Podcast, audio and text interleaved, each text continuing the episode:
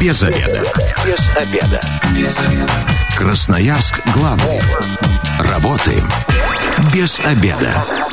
Добрый день, в эфире программа «Без обеда», у микрофона журналист Елена Васютина. Ну, э, не случайно диджей такую ностальгическую композицию поставил перед нашей программой. Действительно, сегодня будем говорить о школах, и наверняка школьники, которые э, всю последнюю четверть э, предыдущую учились на удаленке, еще из-за лета очень сильно соскучились. И вот 1 сентября у них, наверное, будет возможность уже вернуться в школу очно. Я почему говорю «наверное», потому что все равно из-за коронавируса какие-то ограничения будут. Вот сегодня будем говорить о том, как будут работать школы с 1 сентября. У нас в гостях руководитель Главного управления образования Татьяна Сиддикова. Татьяна Юрьевна, здравствуйте. Добрый день. Ну вот это моя оговорка, наверное, это потому что у нас еще у, у родителей, у школьников точного понимания о том, как будут работать школы э, весь новый учебный год, э, пока еще нет. Вот давайте вы сейчас из первых уст нам расскажете, как все-таки пройдет 1 сентября. Вот эти торжественные линейки, которые мы все ждем, будут они или нет и в каком формате? А, предлагаю сразу настроиться. Добрый день, дорогие радиослушатели, на такой оптимистичный лад, потому что действительно 1 сентября мы все встретимся. И будут линейки, но в основном на открытом воздухе линейки будут для первоклассников и наших выпускников.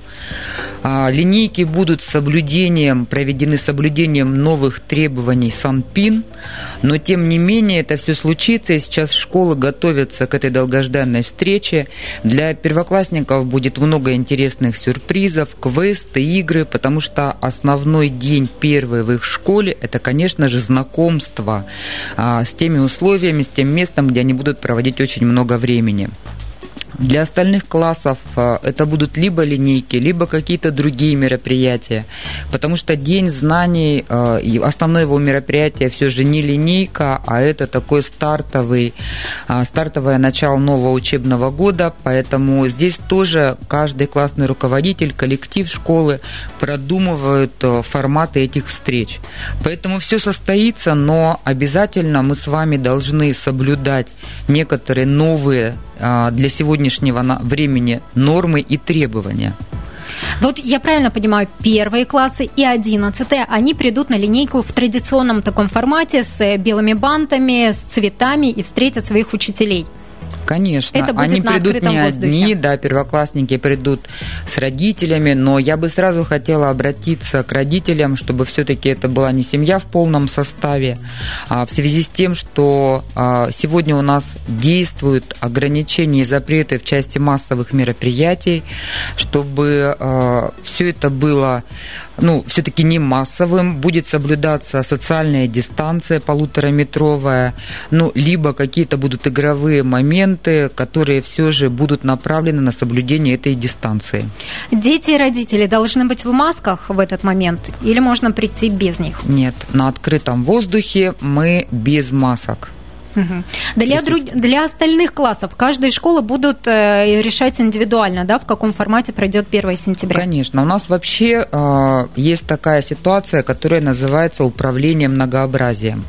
Потому что наши школы, их 114 в городе Красноярске, абсолютно разные по своим объемам.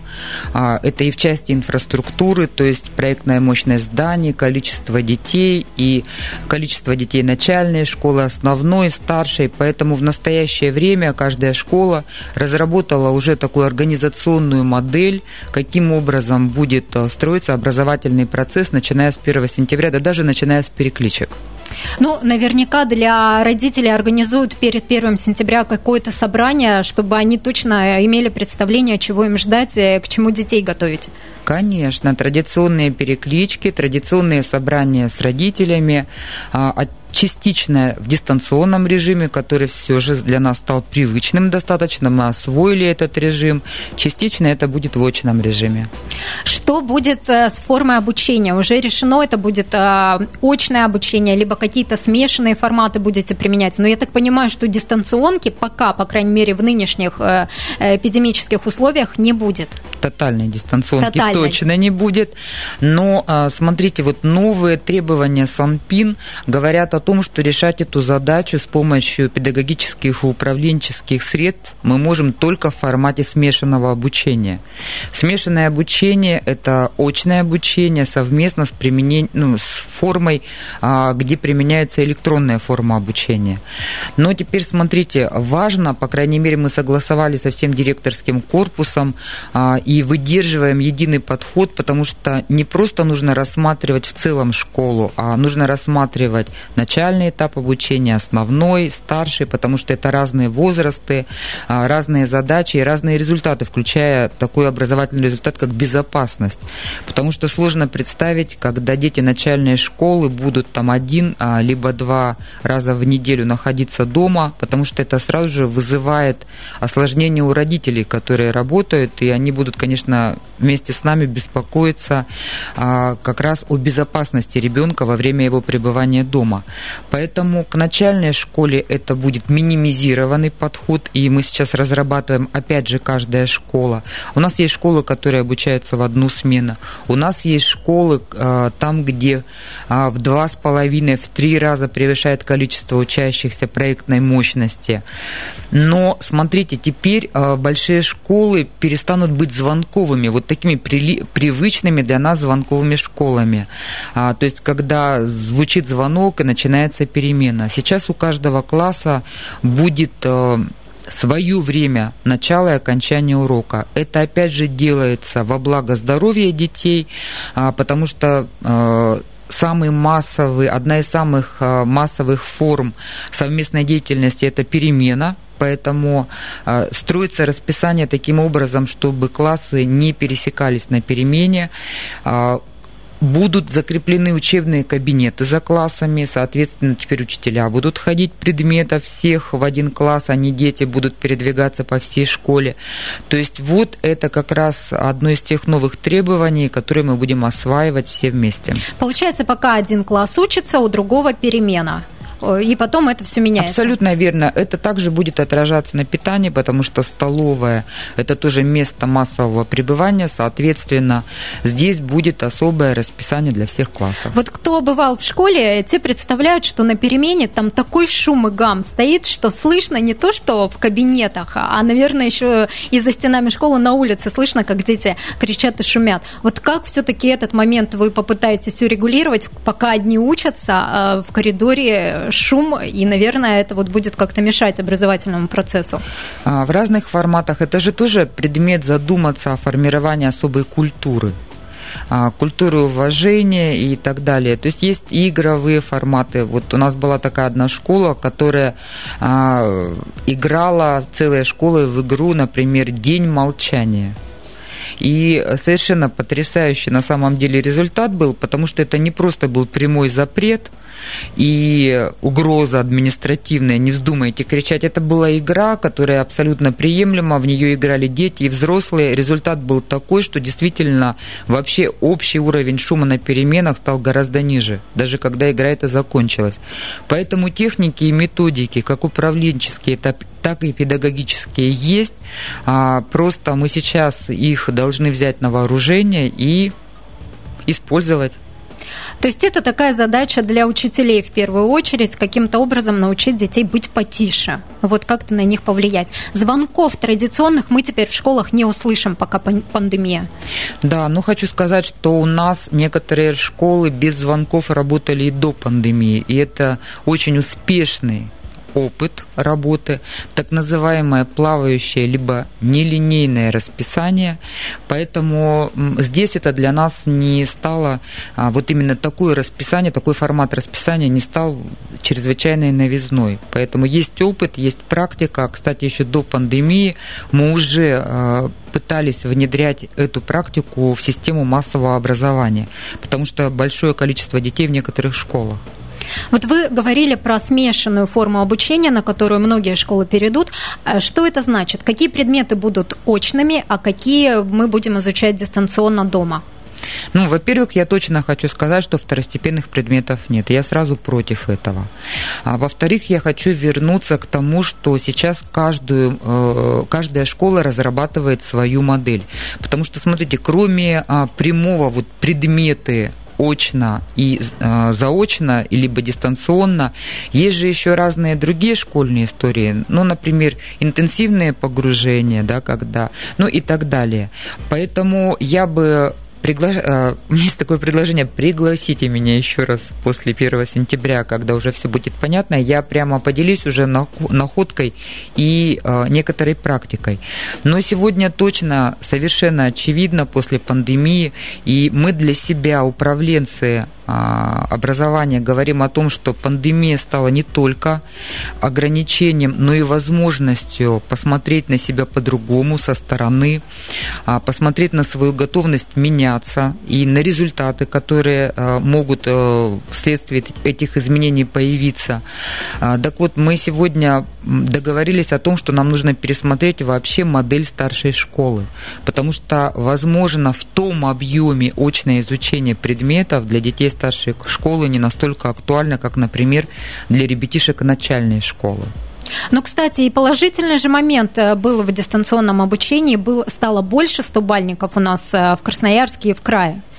Можно же вот об этом говорить как о положительном моменте, вот, э, который принесла вот эта удаленная система обучения? Вот если уж искать э, плюсы в этом. Ну, если честно, э, для меня это может быть не очень даже корректное сравнение, потому что дети каждый раз разные. Я имею в виду простобальников. В целом картина примерно одна и та же по результатам а, единого государственного экзамена, что было и в прошлом году. Но все-таки, конечно, для нас э, динамика мы по разным моментам смотрим. Но то, что а, появился появились представления о новых образовательных результатах, таких как самостоятельность и доверие, вот это сто процентов. Это то, что мы могли, ну, о чем там теоретически рассуждать, понимать, как это формировать, но по сути это формировалось здесь и сейчас, э, вот когда это все было дистанционно. Хочу сказать, что и дистанционное образование не стало для нас, а, ну, вот совсем новшеством таким, потому что мы использовали, мы использовали это широко для детей, которые занимаются профессиональным дополнительным образованием, это спортсмены, а, это дети, которые художественными, в художественных программах занимаются, потому что они часто бывают на выездах, это конкурсы, соревнования и так далее. Это ребятишки, которые болеют, то есть представление о дистанционном было. Ну, конечно, хочу в массовой практике то, что это случилось, к чему мы готовились. И, может быть, многие думали о том, что это будет, но не в моей жизни, а это прямо случилось вот в нашей сейчас жизни, конечно, э, стало поводом для рассуждений, выводов отношении нас самих. Ну и, конечно, мы вот почему сейчас даже так подробно остановились на том, как прошла все-таки удаленка и какие итоги ее есть, потому что все-таки прогнозы есть такие, что будет вторая волна коронавируса, и, возможно, школам снова придется перейти на дистанционный формат обучения. А, наверняка были какие-то все-таки недостатки, и вы наверняка провели разбор полетов и учли их. Вот чего точно не будет в случае, если придется удаленку повторить? Образование – это всегда коммуникации, поэтому в нашей жизни самый большой риск это человеческий фактор. Поэтому сказать с полной уверенностью я не могу, чего будет, а что еще будет. Я понимаю все о рисках. Мы э, в течение летнего периода порядка 35% э, педагогов прошли обучение по дистанционным формам образования. Но в этом смысле какие были основные риски? И я бы хотела сегодня, наверное, к родителям обратиться о чем мы неоднократно и с директорами мы рассуждали, и с педагогами. Почему так устали у нас родители? Потому что они у нас некоторые учились вместе, вместе. а некоторые вообще вместо. вместо, да, точно. И я бы сегодня обратилась, сказала, дорогие родители, не переживайте, школа – это как раз э, то, то учреждение, где нужно учиться, а не приходить заведомо отличными результатами. Поэтому здесь как раз у ребенка как нигде есть возможность ошибиться, ведь в нашей работе самое главное это не контрольная работа над ошибками. Без обеда. Зато в курсе. Программа «Без обеда» возвращается в эфир в студии Елена Васютина. А у нас в гостях сегодня руководитель Главного управления образования Татьяна Сиддикова. И говорим мы о том, как будут работать школы с 1 сентября. 219 11 10, телефон прямого эфира. Звоните, задавайте свои вопросы по поводу работы школ а, в новом учебном году. Мы в первой части программы уже озвучили, что особый формат обучения для школьников все-таки готовят э, городские власти. В, одних, в одном кабинете будут учиться ребята, пока у одних одних идет урок, у других будет э, перемена, чтобы дети как можно меньше пересекались во время э, учебного процесса и во время перемен. Вот еще один важный момент – это, конечно, столовые, питание в столовых. И вот в этом году мы ждем новшества, э, которое нам пообещал президент. Все ученики с 1 по 4 класс будут обеспечены бесплатными горячими обедами. Вот скажите, сколько детей теперь будут у нас кормиться, так скажем, в школах и готовы ли к этому пищеблоки и вообще администрации школ? Конечно, мы ко всему и готовились, и на сегодняшний день уже готовы. 56 тысяч у нас учеников начальной школы с 1 по 4 класс, которые с 1 сентября будут получать горячее питание.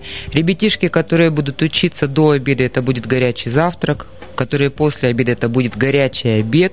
Поэтому вы правильно абсолютно отметили, что здесь особая организация приема пищи, опять связанная с периодом вот распространения новой коронавирусной инфекции. Поэтому это входит тоже в модель организации образовательного процесса. Это а, одно из актуальных направлений, то, что разработали уже школы, согласовали с организаторами питания. И на сегодняшний день а, каждая из сторон, я имею в виду администрация школы, педагоги и организаторы питания точно понимают, в каком режиме и каким образом будут кормить детей. Потому что кроме ребятишек с 1 по 4 класс у нас есть еще ученики 5 11 классов.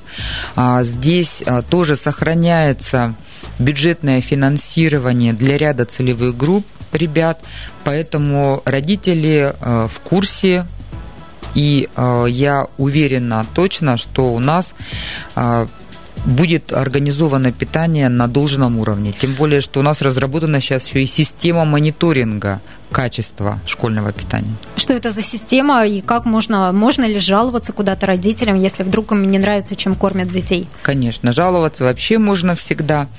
И э, я напоминаю родителям, э, вот уже три года у нас посвящалось вопросам качества питания э, третья четверть, когда были общественные родительские рейды, когда были телефоны горячей линии и так далее, прямые эфиры. Предлагаю в третьей четверти эту норму перенести вообще на весь учебный год, сделать ее актуальной, потому что это очень важно получать сигналы своевременные. И как раз мониторинг отличается от контроля тем, что если будет, например, существовать противоречие между итогов бракеражной комиссии, которая принимает каждое утро качество продукции, да, изготовленной, но будут поступать жалобы, то как раз это есть предмет уже контроля и понимания, что же происходит. Не только родители и дети могут стать а, теми людьми, которые будут отправлять а, нам этот сигнал, поэтому мне кажется, что у нас уже в настоящее время общественная составляющая ну, становится, но в вопросах питания она просто необходима. Ну, это такая история, когда родители могут прийти в школу и попробовать Конечно. сами, чем кормят их детей. При наличии медицинской книжки зайти на пищеблок, посмотреть, это отработанная технология, а, про нее все имеют представление, поэтому, да, это прямо актуально. Но сейчас же стоит задача избежать вот этих давок, вот этой толпы именно в столовых. Каким образом будет произведена рассадка детей? Это будут индивидуальные боксы, в которых они будут получать э, еду, или каким-то другим образом вы вот организуете этот момент?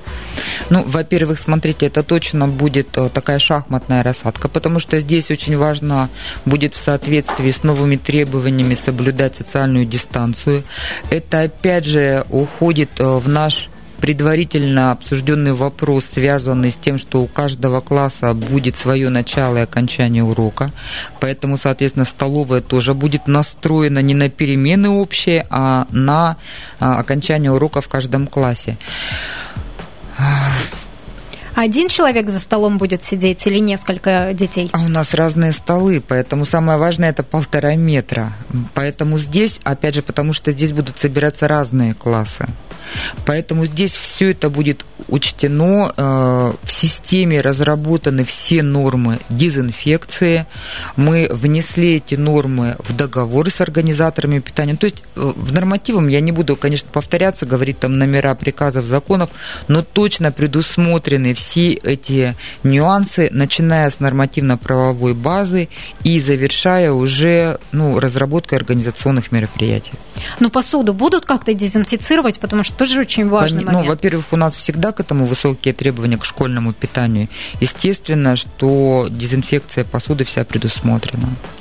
По поводу масок еще идут, идут такие большие непонятные разногласия. В интернете пишут, то ли учителя будут ходить в масках в обязательном порядке, то ли не будут. Вот как в Красноярске этот момент организуете? Обязательно ли педагогам носить э, маски?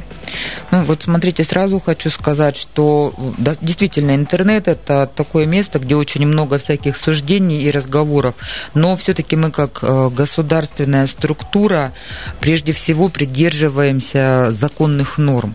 На сегодняшний день э, мы говорим только о том, что масочный режим будет для работников пищеблока дети и учителя будут без масок.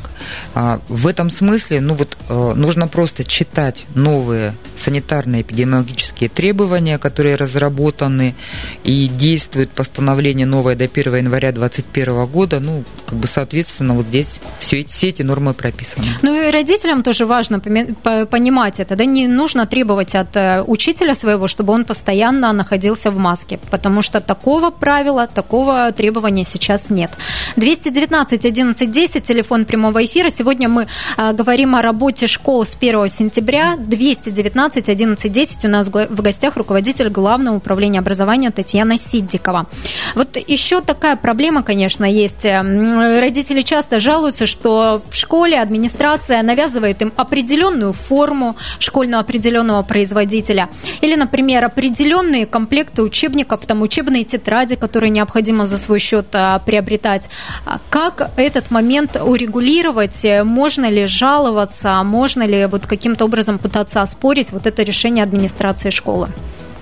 А, ну, вообще против навязывания, это моя как-то и гражданская, и профессиональная позиция, но, коль так случилось, все-таки предлагаю с администрацией школы сделать этот вопрос предметом переговоров, потому что изначально, когда такое решение принимается, оно должно быть принято с учетом мнения родителей. Поэтому, ну, значит, по поводу жалоб. Конечно, можно жаловаться, но а, бывают очень часто ситуации, когда мне жалуются родители, предварительно даже не а, разговаривая с директором школы. Мне кажется, что это не очень правильно. Возможно, есть такой стереотип мышления, что вот э, сейчас позвонит руководитель и задаст он этому нерадивому директору, чтобы он больше так не делал. Но у нас отличная команда директоров. Есть, конечно, некоторые нюансы, где всегда нам... Я сама всегда учусь, и где нам есть над чем поработать, поэтому давайте все-таки сделаем это предметом диалога школы и родителей и придем изначально, вот уже не с последствиями будем разбираться, а изначально будем принимать правильные и понятные решения для всех. То есть сначала переговорите с директором Абсолютно школы, а верно. потом уже можно идти Абсолютно. выше, если нет э, контакта. Со своей стороны я еще раз напомню Сейчас об этом примем звонок, да. давайте примем звонок. Нас э, ждет радиослушатель. Здравствуйте, как вас зовут? Добрый день, меня зовут Олеся. И вопрос у меня касается безопасности на территории школы и, наверное, больше всего школьного двора меня интересует. Не знаю, обсуждали или нет в эфире, к сожалению, я пропустила начало. Но вопрос у меня следующий. То есть э, школьный двор, он абсолютно открыт и доступен для всех э, людей, вокруг проживающих, мимо проезжающих, мимо проходящих. А, насколько вот я помню, детские сады, они, то есть, ограничены доступ на территорию, да, детского сада. А, лю, ну, родители, дети туда попадают только по чипам, либо по каким-то электронным картам. Почему у нас в школе э, отсутствует такая же система допуска на школьный двор. То есть вечерами часто наблюдаю, что на школьном дворе находятся посторонние взрослые люди, дети там гуляют, но это куда ни шло, но в большей части там еще у нас умудряется выгуливать собак. Олеся, а у вас какой номер школы? Да. 121. 121, но я, насколько понимаю, во всех школах Красноярска такая ситуация, все могут проходить на их территорию. Ну, сейчас точно нет, потому что как раз мы закрывали дворы. Знаете, вообще спасибо вам, Олесь, за вопрос. Он такой, ответ на него достаточно неоднозначный, потому что долгое время школьные дворы э, как раз развивались э, под концепцией, что это место такой, э, такой общественной тусовки, спорта, оздоровления э, для вообще жителей близлежащих домов. А второй вопрос, э, вне всякого сомнения, вы правы, связан с безопасностью сегодня. Ну, во-первых, конечно, сравнивать нельзя э, дворы территории детских садов и школ. Детских садов, конечно, намного меньше, чем школьные дворы. Но, смотрите, на сегодняшний день, на мой взгляд, этот вопрос прежде всего уходит, э, ну, как бы его корень вообще в культуру нашего взаимодействия. Потому что есть такие школьные дворы, где все играют, но и взрослые, там дети, приходят мамочки с колясками, но двор точно от этого не страдает. Поэтому это тоже такой предмет взаимодействия с школой, с жителями.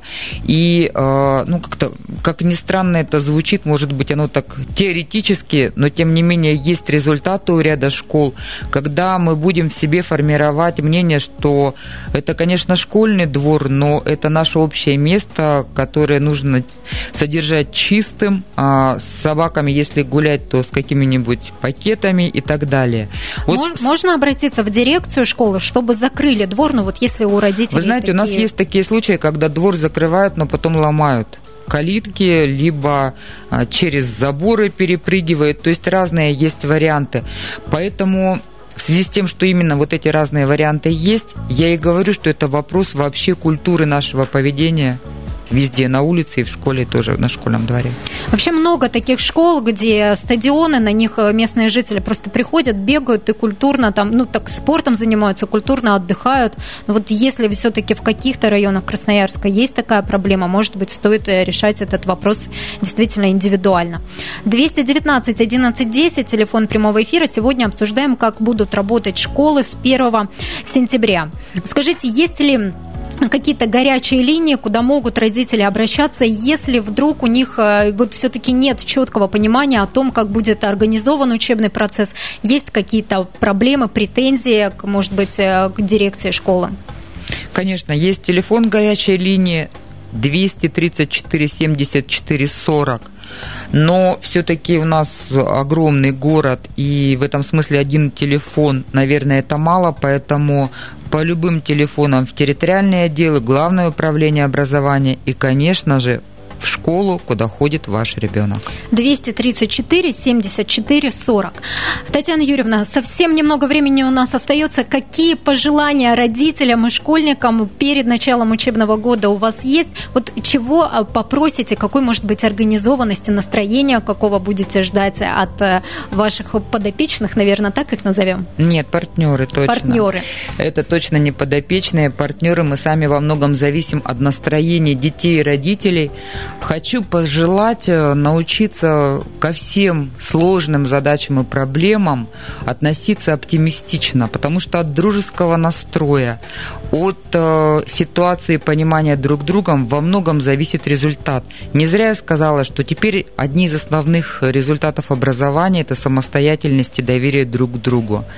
Э, хочу сказать, что администрация города готовит подарки, пока я не могу сказать какие, то как про подарки Сюрприз. заранее не говорят. Да, сюрприз 1 сентября для жителей всего города. Как раз для того, чтобы создать эмоциональный положительный настрой и э, веру в то, что мы преодолеем с вами все трудности. Ну и главное, и родителям, и ученикам здоровья, чтобы мы могли как можно дольше учиться очно и видеть э, вживую своих э, одноклассников и своих учителей не с экрана, э, не с монитора, а все-таки э, очно вместе. Ну вот как мы к этому привыкли. Спасибо большое. Сегодня остается Татьяной Сидиковой обсуждали, как будут работать школы с 1 сентября. А вот в понедельник программа «Без обеда» в эфир не выйдет. На 102,8 будет профилактика с 9 до 17 часов. Полезный проект вернется в эфир во вторник. Если вы, как и мы, провели этот обеденный перерыв без обеда, не забывайте, без обеда, зато в курсе.